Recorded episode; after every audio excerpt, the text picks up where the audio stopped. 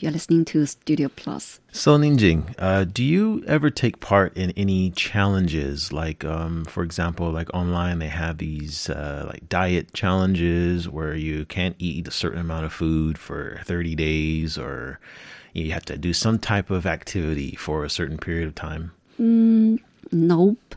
Never. I mean, you've heard of it though, right? I've heard of them, but I've never done anything of this sort. Well, yeah, I find that a lot of people are getting into that, at least uh, over the past couple of years. Like, I'll see some people trying to, you know, really challenge themselves to get into things. And I, I admire that because it's, um, well, it's a, it's a challenge. It's something that you're not used to doing, and you have to push yourself to, to stay on that plan. But apparently, there's an app that's, well, for, I mean, for lack of a better word, it t- challenges people to kill themselves. Wow, that's really something yes. we should not do then. Absolutely, and um, it's um, it's actually a big thing. It's a it's a game apparently, according to a, a, report from Newsweek. Police and schools are issuing warnings to parents on social media after a popular WhatsApp challenge has resurfaced in the UK.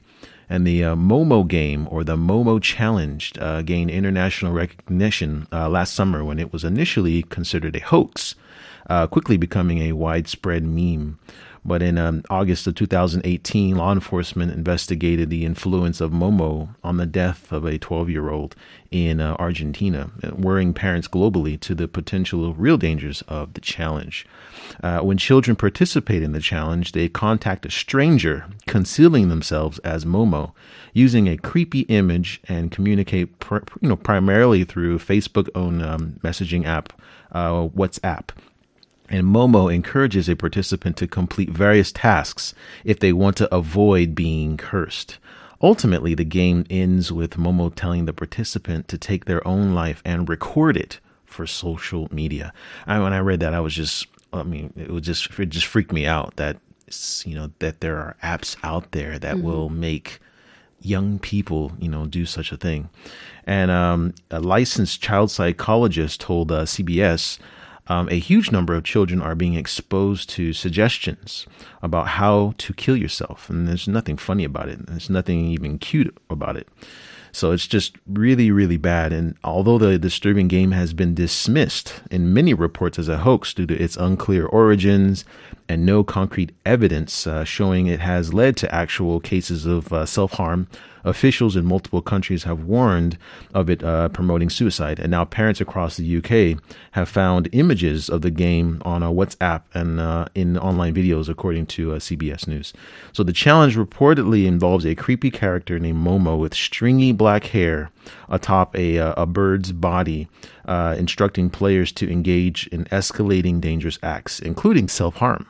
And the players must provide photographic evidence of completing tasks to com- continue the game. And I saw this Momo on online, and it doesn't look like a cute bird. Okay, it looks like a, a scary woman yeah. whose face is like pulled or stretched and the eyes are like really really big you and know to the point where you can see like the red dark and, circles underneath yeah dark eye. circles under the eyes and the hair is really like matty and long and it, it, it looks really creepy that's just the thing I was curious about. If the image is so creepy, why children would still listen to this kind of message? You know, that's a good question. Um, well, I mean, as a, I think it's it has to be cultural because when I saw it, you know, immediately it my eyebrows went up. Like, and it wasn't out of fear; it was more out of interest because I guess in the uh, West we have this um, horror culture and um, I mean, I feel like every country has, you know, scary, scary uh, stories of some sort. But it's, I mean, it's a really big thing in the West. And I think that there's an attraction to this type of genre. And for myself, I was drawn to the article because it was so um, compelling and it was strange and it was a little, yeah, it was a little creepy. But I didn't think that it was anything like this.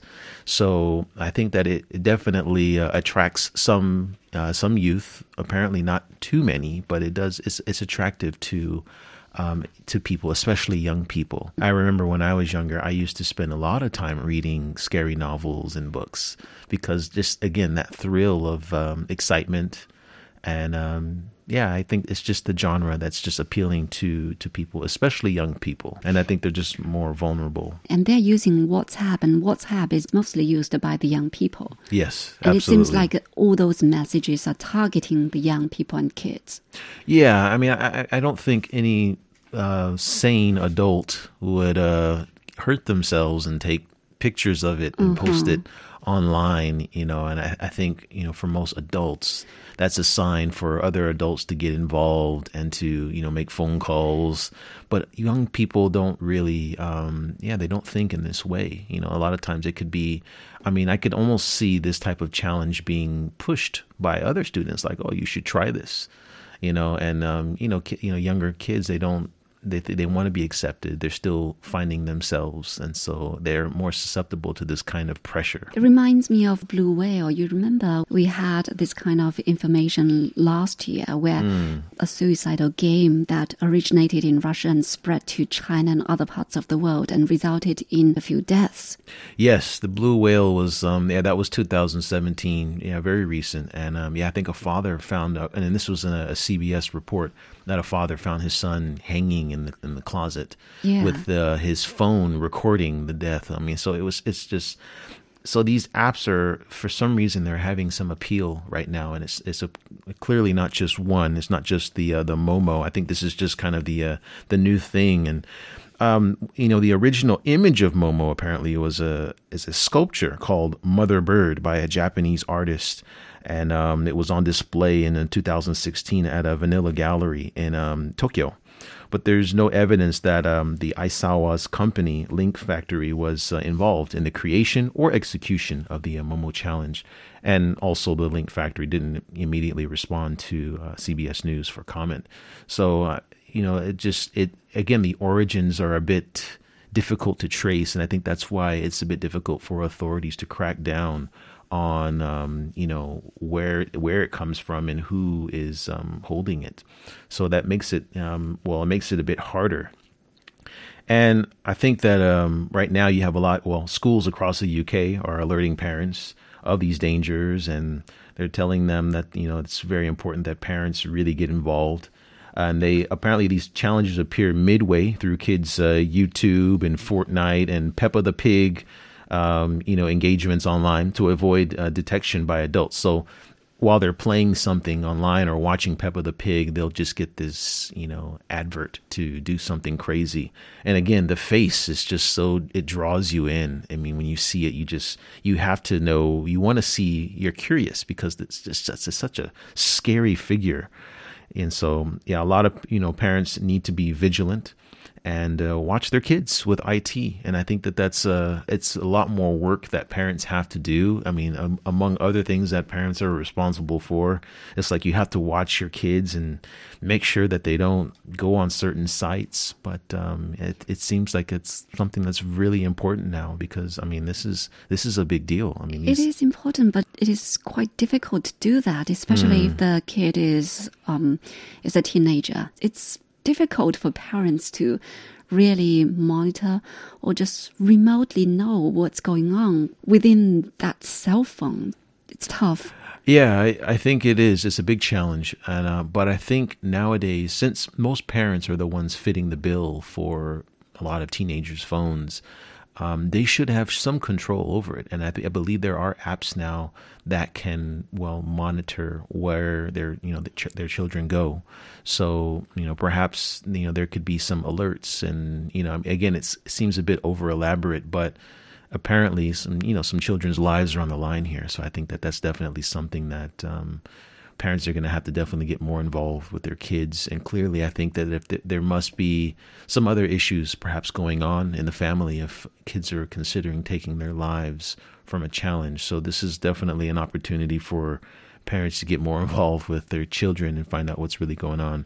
So i, I think for anyone that's listening you know with um if you see any strange characters or yeah, especially anything related to the Momo challenge or any challenge that really pushes your your children or someone you know to do anything that's harmful, it's definitely something to um, you know be watchful of and vigilant about. Yeah, but couldn't the authorities do something about it? because it's difficult for parents to trace everything there. And especially when these messages come on WhatsApp, and we all know the messages won't stay long on WhatsApp. Mm-hmm. Yeah, it's tough. You know, I mean, unless they just, unless things are just completely blocked on um, different, and, you know, and I realized that recently there's been a, quite a few um, of these companies that have been targeting the youth with different, um, with different th- things that violate uh, privacy. You know, for example, like YouTube and and um, you know WhatsApp, and I even read something about TikTok as well. There was just you know there's some privacy issues that are going on. So I think this is a uh, a definite a, a, crackdown that needs to happen on quite a few dimensions, not just one. I mean, I guess parents can do their part, but as you mentioned, there's definitely a bit more regulation that needs to take place in the um, the video sharing uh, realm for yeah. sure. And not just monitor their children's smartphone. Maybe parents should also warn their kids of such dangers. I mean, they should let their children know that if they see these kind of messages, they should let their parents or teachers know about it.